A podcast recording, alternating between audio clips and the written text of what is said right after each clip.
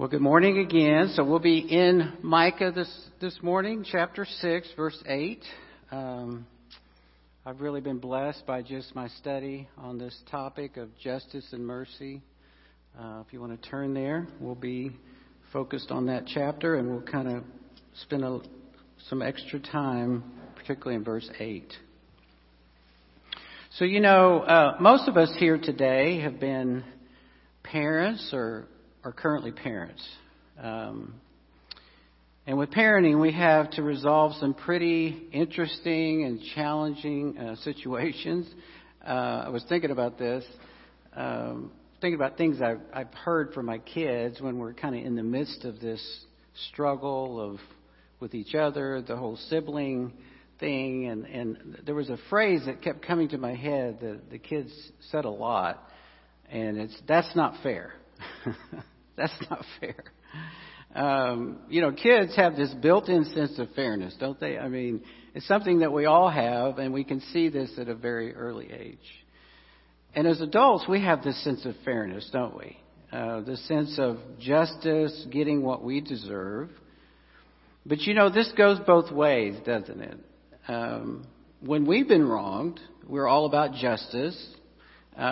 Fairness. When we think we've been wrong, we can be like our kids. Maybe we don't stomp our feet or whatever, but we inside we say, "That's not fair. That's not just." But what happens when the tables are turned? What happens when we have done somebody else wrong? Then fairness or justice quickly becomes something that we're not that crazy about, right? I mean, it's like at that point, we really don't want justice. We want mercy. Because when we are the offender, we know it's going to cost us something. Well, today in Micah, we'll see how justice and mercy are not two opposing things, but they're a deep and beautiful part of who God is. And with God, justice and mercy exist together. And as Christians, we're called to embrace both justice and mercy. So with that brief introduction, let's look at the historical background, just kind of set up Micah. So Micah, whose name means, and I love his name. I mean, we're naming kids. I mean, this is beautiful. My name, I think, means something about a spear. And it's interesting that I pitched. So I don't know how my parents knew, but the Lord knew, right? I wasn't that famous, by the way. But anyway. So his name means, "Who is like Jehovah?" What a name. Who is like Yahweh? Micah was kind of like us. I mean, and I don't know all of your backgrounds, but he was from a small town. He was a country boy south of Jerusalem. The town was called Moresheth. So Micah was called in the 8th century, and he was called to be a prophet. And his span of ministry went several decades. He went through 3 kings of Israel, Jotham, Ahaz, and Hezekiah. So Micah was also contemporary of the prophet Isaiah. Now, we've heard of Isaiah, right? Sometimes Micah is like, I'm not sure about what that's all about, but we've heard of Isaiah. And just a little aside, when we talk about prophets, major and minor, Micah is one of the minors. But minor doesn't mean minor in significance. It means just they had less to write. It's a smaller book, a smaller message. So his message was to announce judgment upon Israel for basically 3 areas: social evils, the way they were treating each other, corrupt leadership, and idolatry, spiritual unfaithfulness. That's all that means, spiritual unfaithfulness. So these judgments would culminate. They hadn't happened yet. He's announcing them to the destruction of Samaria, which is the capital city of the northern kingdom. So at this point, after Solomon, his 2 sons, Rehoboam and Jeroboam, they divided the kingdom. So you got the northern kingdom and the southern kingdom.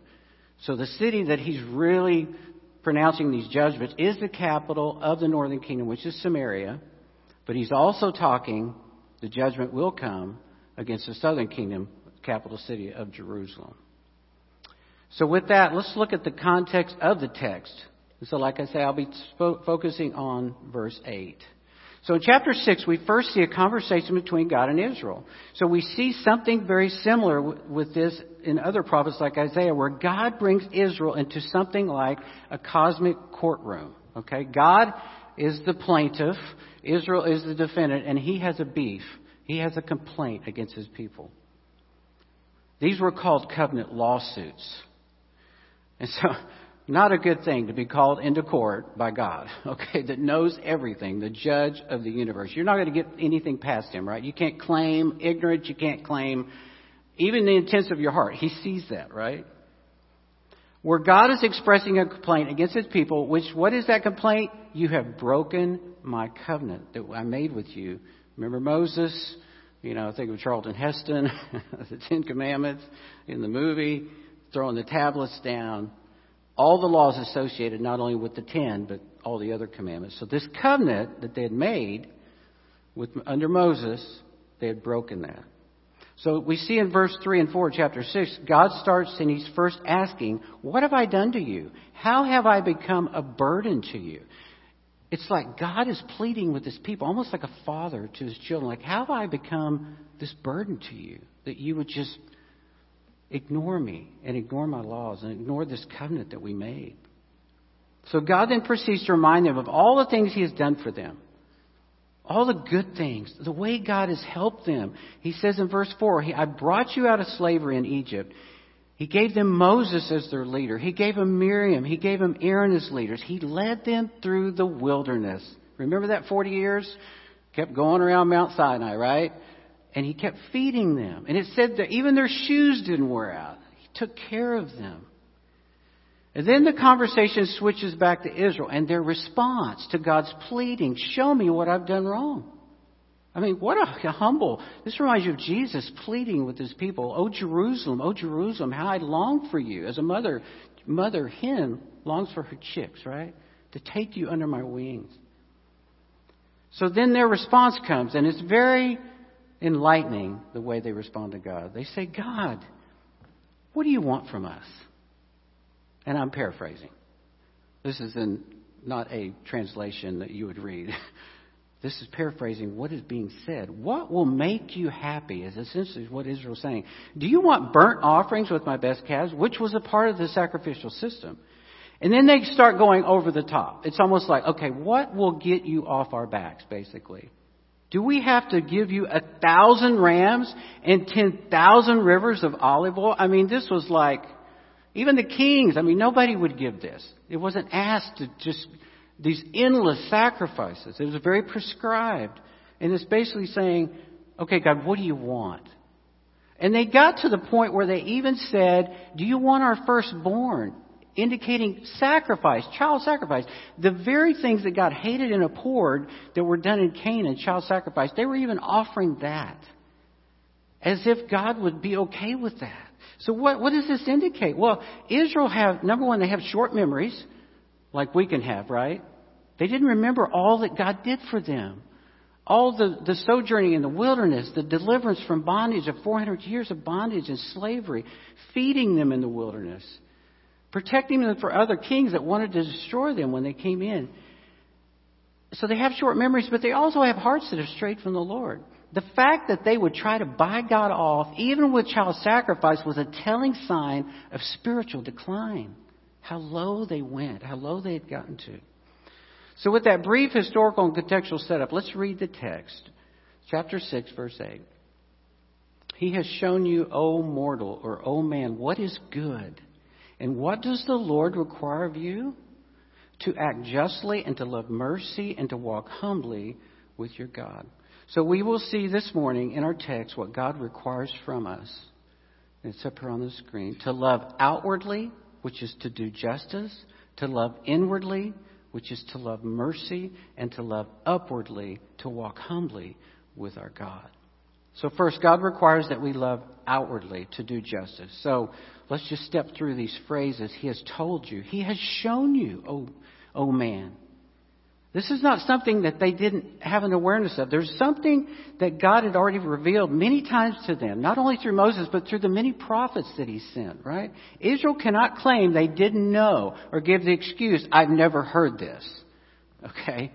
They'd heard it many, many times, over and over, through the prophets, through Moses. And this word man or mortal is the word where we get the word Adam. This is mankind. This requirement is not just for Israel. This is for us. He's speaking not only for that time, but he's speaking to us. And don't we know Scripture says that these things are written for history, but they're also written for us, for our admonition and our instruction. So we can't be excluded from this, right? When we read the Word of God, it's going to come to us. It's not just pages, words on a page. It's not just ancient history. No, God who dealt with his people then still deals with his people now, doesn't he? God is also reminding Israel that they are men when he says mortal. That's what that man word means. You're transient. You're temporary. I'm God and you're not. And I think about movies. I think real quickly. Has anybody seen the movie Rudy about the football player that was trying to get into Notre Dame? And he goes to the priest. He's struggling. He wants to go to Notre Dame. He's lived his whole life to be a Notre Dame football player. And he goes to a priest. And I remember this line. The priest says, well, you know what, Rudy?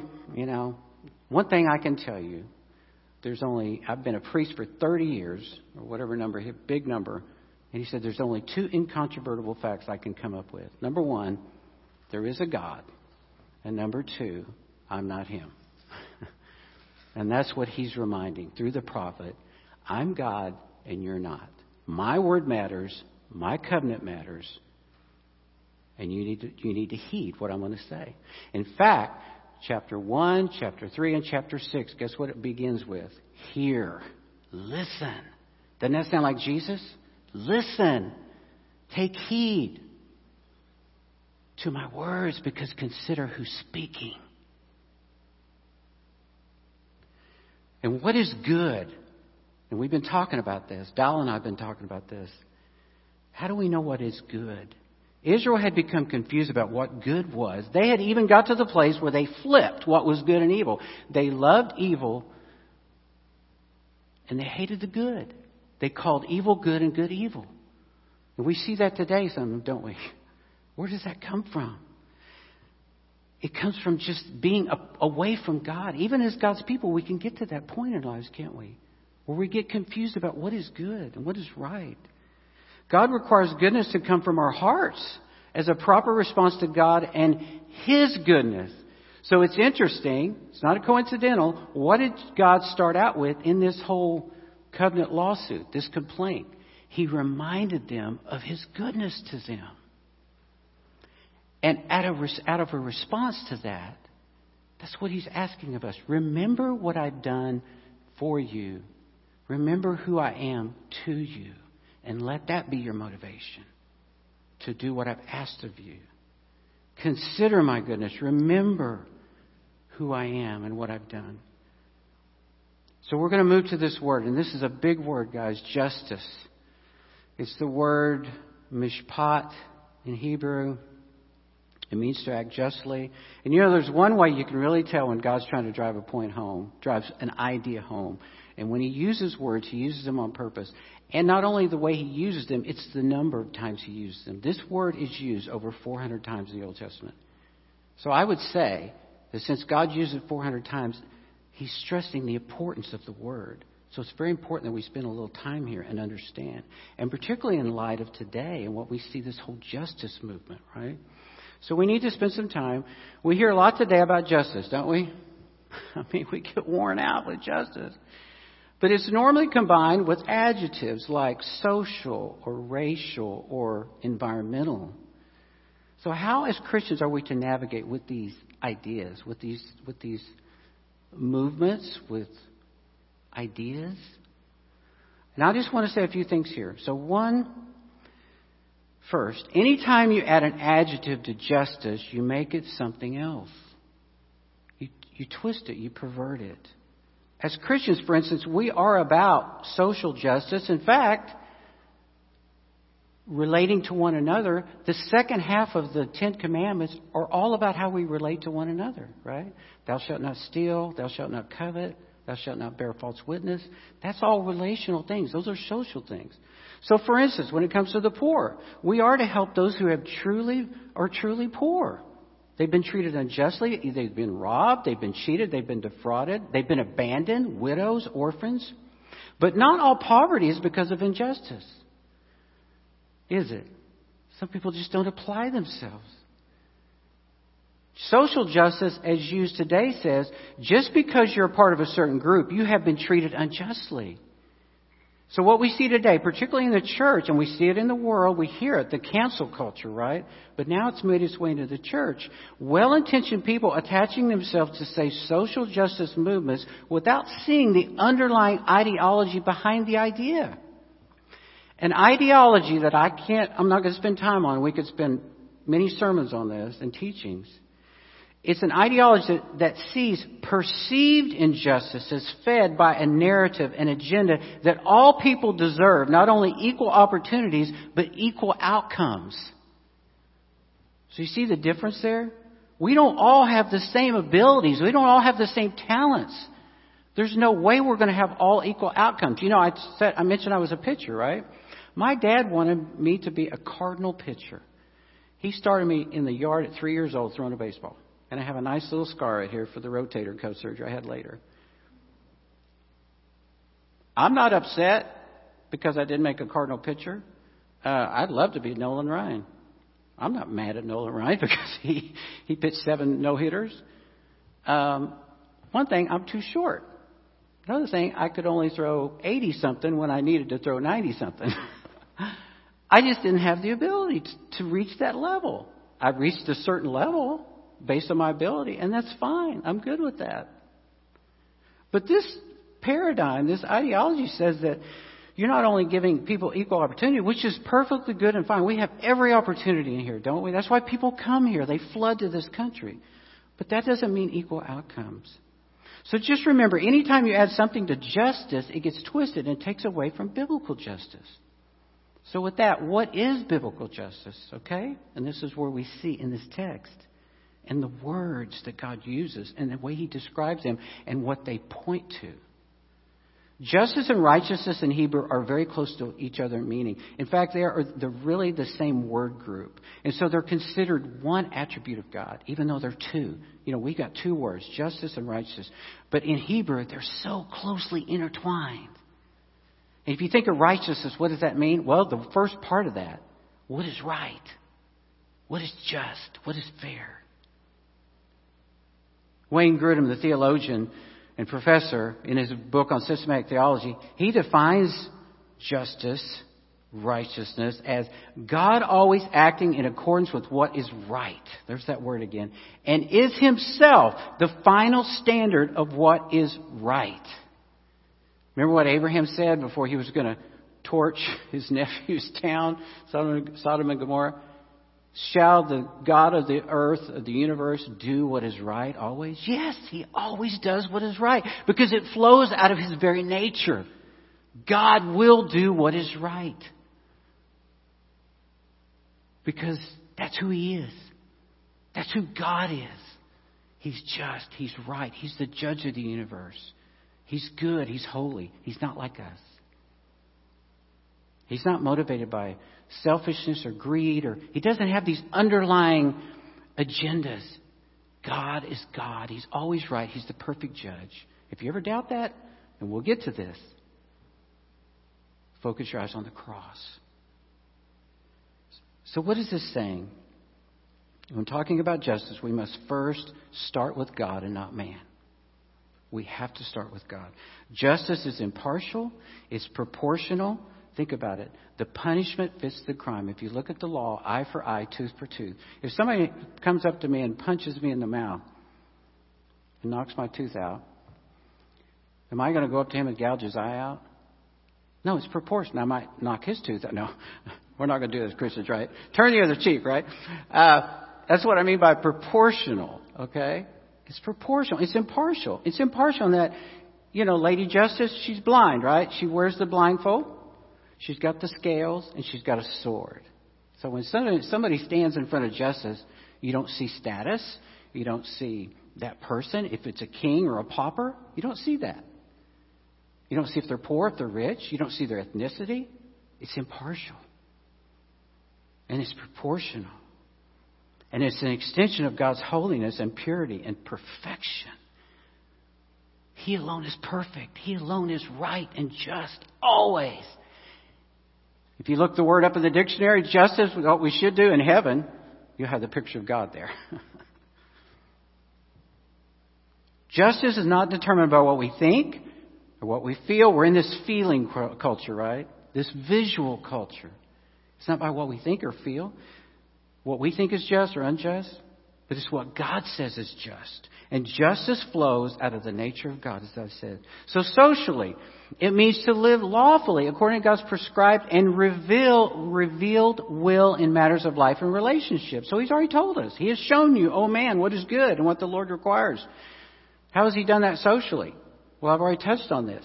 The second half of the Decalogue of the Ten Commandments. Don't steal, don't covet, don't kill. That's all about us, right? That's all social things. Don't commit adultery. And the basis of this judgment is the law of God, which is an expression of his righteous and holy character. That's what the law reveals. It reveals who God is and what he's like and what is right. Biblical justice is always based also upon merit and reward. We see this in Romans 13, don't we, when it talks about government. God establishing government. It's instituted by God, and we are to be subject to it. But why? Because it's an expression of God's nature. It's an expression of this justice that flows out of God. Laws are prescriptions of what's right or wrong, and is carried out or distributed through human authorities. And that's why we need to submit ourselves to human authorities, because like what Paul writes in Romans 13, he says, be subject to the human authority, because these are established by God. Now think about when he wrote this in 60 AD somewhere. Who was in charge? Nero. He killed his own mother. He burned Rome. It says he played the fiddle, right? He was fiddling while Rome burned because he just wanted to rebuild it. He thought, you know what? I don't like the buildings here. I want to build this legacy in my name and all these monuments and buildings. I'm just going to burn the whole thing down, and I'll blame the Christians. This is the guy in charge when Paul wrote this. Subject yourself to all godly authority. Now, with that, laws are there, but they can be perverted, right? So the rule of thumb is, if a law forbids what God commands or commands what God forbids, then it's a whole different thing. But we are to submit ourselves to the governing authorities because they are instituted by God. And they reveal the character of God, what is right and what is wrong. And you can't have true justice without God. So what we see going on today, if you don't hear God interjected, now they can twist that. But if you don't hear God as revealed in Scripture of what is right and wrong, you can't even have justice because it starts with Him. It comes from Him. It's revealed by Him. Determining ultimate right and wrong cannot be decided by finite and fallen creatures. God has shown us what is just. And I thought about this too. Where did this all come in? This idea that we can determine what's right and wrong? Well, think about the very beginning. What was the first lie that we believed? What was the temptation? So God said, you've got the whole garden. You've got all that I've given you. All this beauty, all this beautiful fruit, all things to eat. But he said, that one tree, there's the law, right? Do not eat of that or you will die on that day. Well, what did the tempter say? God's not being fair. He's trying to keep something from you. Because he knows when you eat of the fruit, you will be like God, knowing good and evil, knowing right and wrong. You don't need God to tell you what's right and wrong. You can decide what's right and wrong.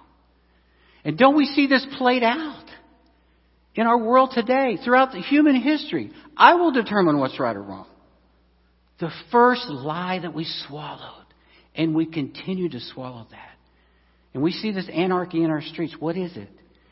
It's kind of like the judges during the time of the judges. All these phrases in the Word of God that just stick in your head. In that day, every man did what was right, what he saw right in his own eyes. But only God can determine what's right. Only God can reveal what's just. And He has. So, back to Israel. So this outward justice was a train wreck in Israel. God was angry because the people, especially the leaders, so this pollution, this corruption, not only affected the people in the government, it affected people in the religious community. Princes, prophets, and priests, they were all corrupt. They were abusing and cheating their own people. So let's pick an example. I mean, this was just horrendous. So one example, God had distributed the land in Canaan, right? By tribe and by family. So you had these families that had small pieces of land. Well, 2 or 3 years, and we can relate to this. Well, not that our sustenance is so tied to our crops, but back then it was directly. So 2 or 3 years of bad crops could put somebody, a family, in a bad position financially. So what was happening? Well, these people were coming in, their own people. These were called robber barons, land barons. So basically what they do is they buy up this land that these people couldn't take care of and pay for and sustain themselves, pennies on the dollar. And so they'd either subject these people, the very people that owned the land that God gave them as an inheritance, they would either enslave them to work on the land or they'd kick them off completely. And they basically made them homeless. This was not only unjust to God's people, it was unjust to God himself. Why? And I never really thought about this. And I heard Pastor Piper talk about this. The greatest injustice was not only to the people, but directly, but also indirectly, and even unjust to God.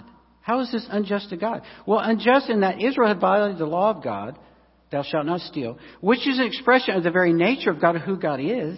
Justice, think about it, is giving someone their due, okay? Based upon who God is, what does he deserve? You remember when they came to him with the taxation question?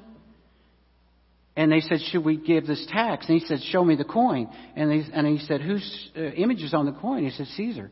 And what did he say? I love this. I could write a song about this somehow. Whose image is on the coin? And they said, Caesar. And he said, render to Caesar the things that are Caesar's, but render to God the things that are God's. That image of that man was stamped on the coin. But guess what? When you look around at things created out of nothing, the beauty and the complexity and the intelligence, God's stamp is on everything. It all belongs to him.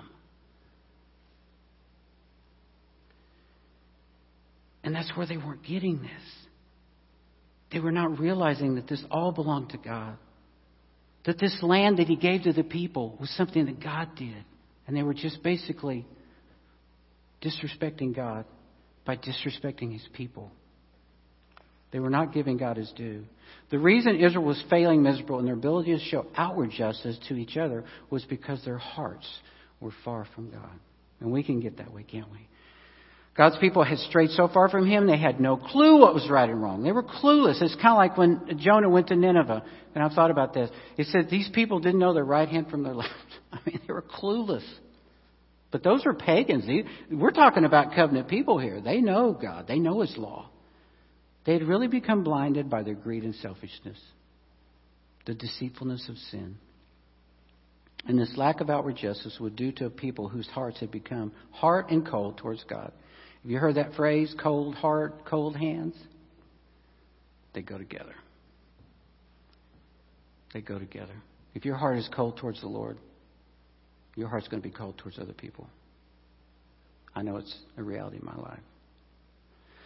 So this leads to the second dimension of love that we are called to, which is inward, to love mercy. Another beautiful word. Oh, this is an amazing word. It's the word hesed in hesed in Hebrew. This is God's covenant love, and it's used over 250 times. It means faithful love, God's steadfast love, unfailing love, loyal love. I love that. Loving kindness. When you see those words, most times it's this word, hesed. This word mercy, as we think of others towards others, is really kindness. Towards God, it speaks more of a loyal love. I love this verse. It's in Chronicles. It says, the eyes of the Lord roam to and fro upon the earth, looking for those that he may show himself strong on their behalf, whose hearts are loyal to him. This is the loyalty that God was looking for in his children. This loyal love, this faithful love. But what makes this unique to our faith is not just showing mercy or kindness. It goes a step further. It says, by taking great joy in doing it, loving mercy. And why are we called to this? Because God is like this. God is like this. As we jump ahead to the next chapter, in chapter 7, it says, and this is that name. This is Micah's name. This is the word. Who is a God like you? Chapter 7, verse 18. who pardons sin and forgives the transgression of the remnant of his inheritance. You do not stay angry forever, but delight to show mercy. That is who God is. That's why we're here today. He delighted to show mercy to each one of us, to draw us to himself. So put another way, it's the love that won't let you go. And I'm always, Charlie and I have talked about this, and, you know, playing guitar and singing and songs, and sometimes we relate things to songs a lot because just our exposure and thinking about things. And there's an 80s song that came to mind, and I'm not sure Charlie remember this. Kathy Tricoli describing this hesed, this faithful, loyal love. The name of the song was called Stubborn Love. Listen to these words. It's your stubborn love that never lets go of me. I don't understand how you can stay. Perfect love embracing the worst in me. How I long for your stubborn love.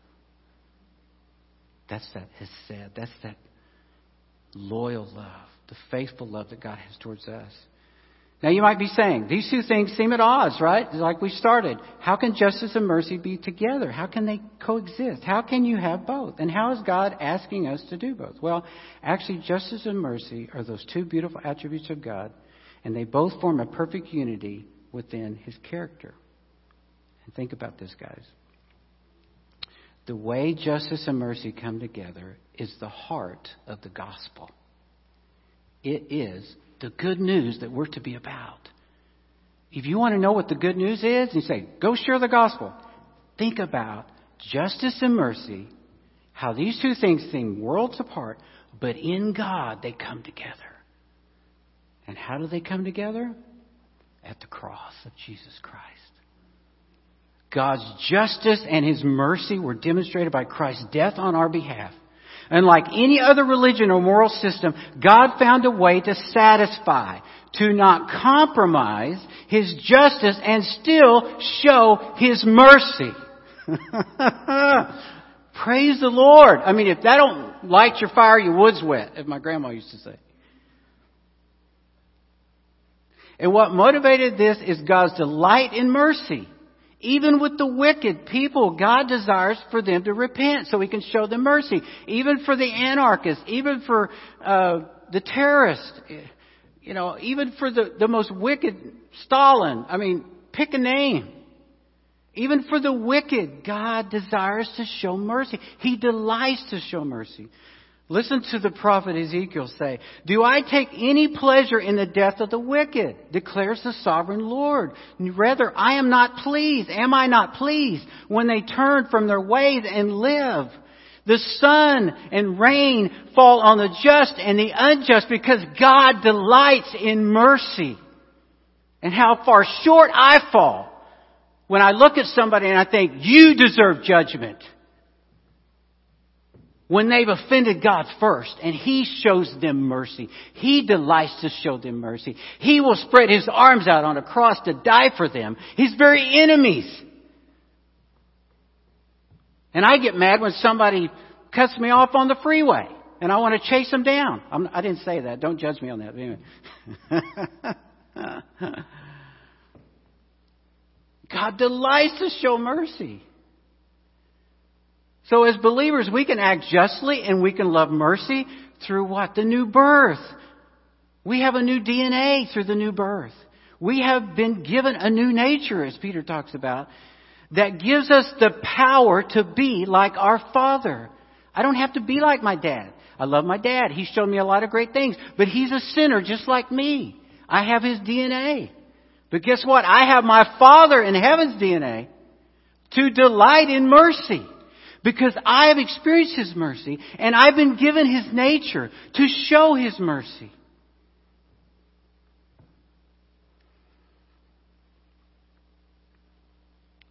So we've seen our need to love outwardly by doing justice, to love inwardly by loving mercy. Now lastly, God requires that we love upwardly, to walk humbly with our God. So what have we seen in the text so far? It's how to walk with others. Now we're going to see how with whom to walk. So this word for humble, unlike the other two words, it's very rare. It's only used one other time in Proverbs. So we think of humble as lowly and, you know, almost like a doormat kind of thing, but in a good way, just humble and lowly. But this word actually, in the way it's used here, the meaning is wisely, prudently, thoughtfully. He has shown you, O man, to walk humbly before your God. This word humble has a horizontal and a vertical part. On the horizontal, it means to be mindful. There's that wise wisdom thing coming out. To be mindful of others. What does that mean, to be mindful of others? To realize who they are. That we all come from the same family. Adam and Eve. We all come. God created man and woman. And from them, we all are related, no matter what we look like today. And we're all created in the image of God. We're all image bearers. And Christ died for each one of those image bearers. He loves them dearly. That's what we need to be wise about as we treat each other.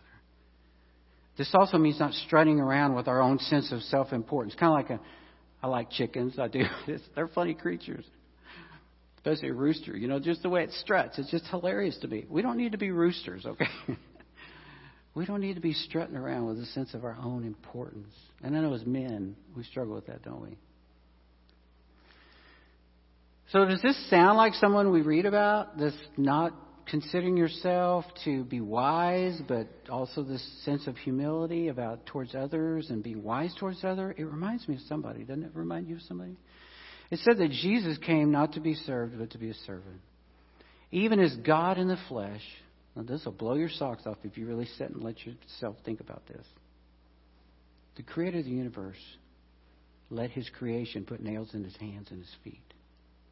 The creator of the universe humbled himself, got on his knees, and washed people's feet. Have you ever washed somebody's feet? I did it one time, and I hated it. We did it in a marriage class, and I had to wash this pretty little lady's feet over here. I did not like it. Well, I'll tell you what I didn't like. I didn't mind washing her feet so much.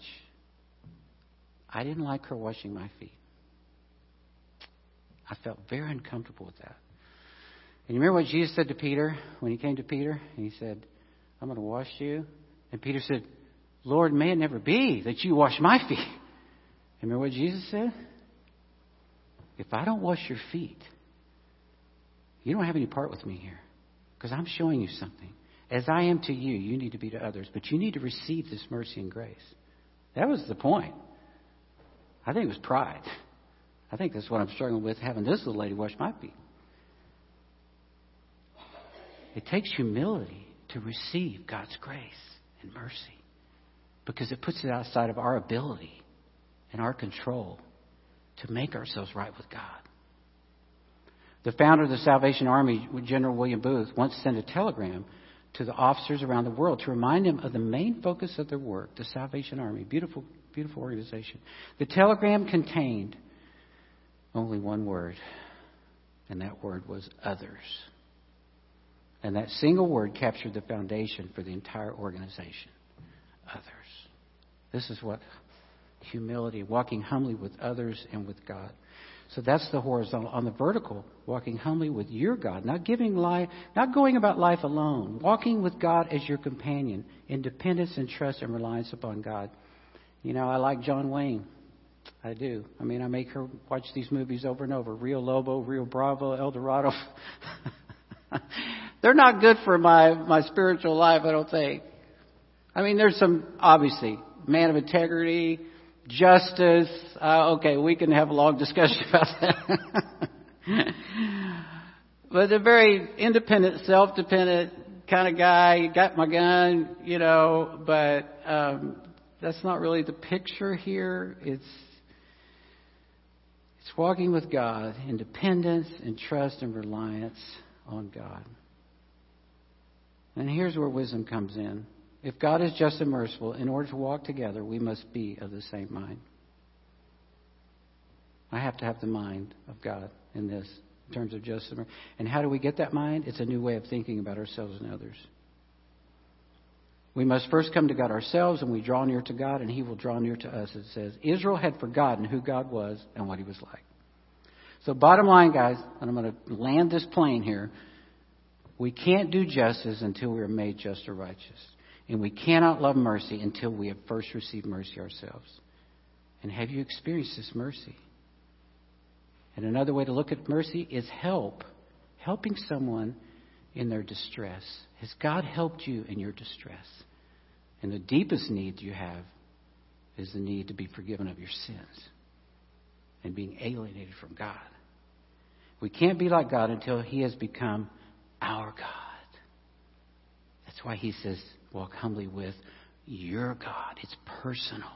It's not the God of the cold religion, like the Israelites had kind of said, we can just buy this God off, get off our back, and then we're going to live the life the way we want to. It's not like that. It's just the opposite. We walk and we talk with Him every single day because He's there for us and with us.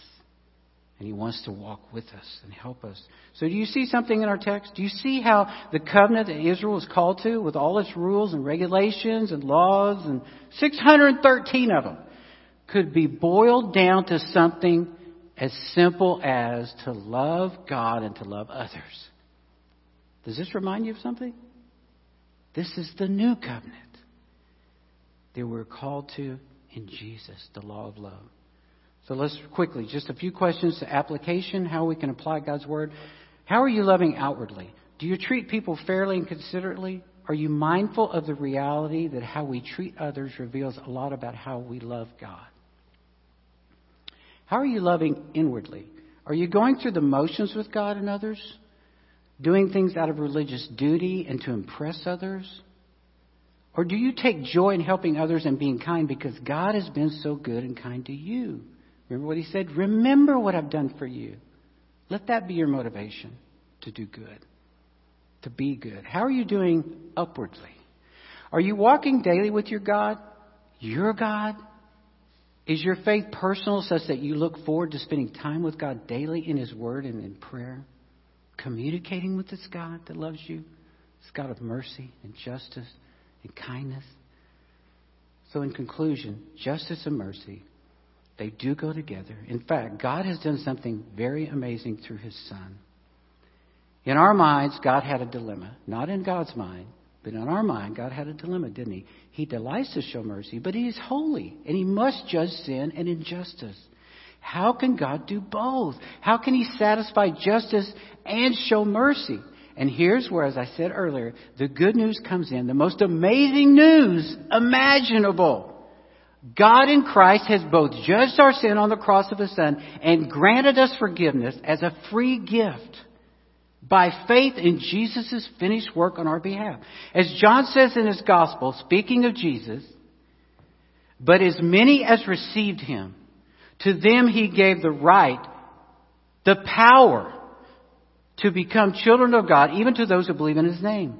Justice and mercy meet together in Jesus Christ, as John says. And I love this. The psalmist says it so beautifully when he writes, justice and mercy kiss. And Jesus' cross is where that kiss took place. Praise the Lord. If you haven't already, will you receive this mercy, this loving kindness, this loyal love that must judge sin, but He delights to show mercy. And He delights to show mercy to you today if you only come to Him and say, I need your mercy. Let's pray. Father God, we thank You for Your word. Thank You, God, of Your great love and mercy. Your mercies, it says, are new every morning. Thank You for Jesus, Lord. Thank You for this amazing good news of how You, in your beautiful way, an omniscient, all-knowing, all-powerful, all-loving nature, could somehow bring justice and mercy together for us in the person of Your Son. We thank You, God.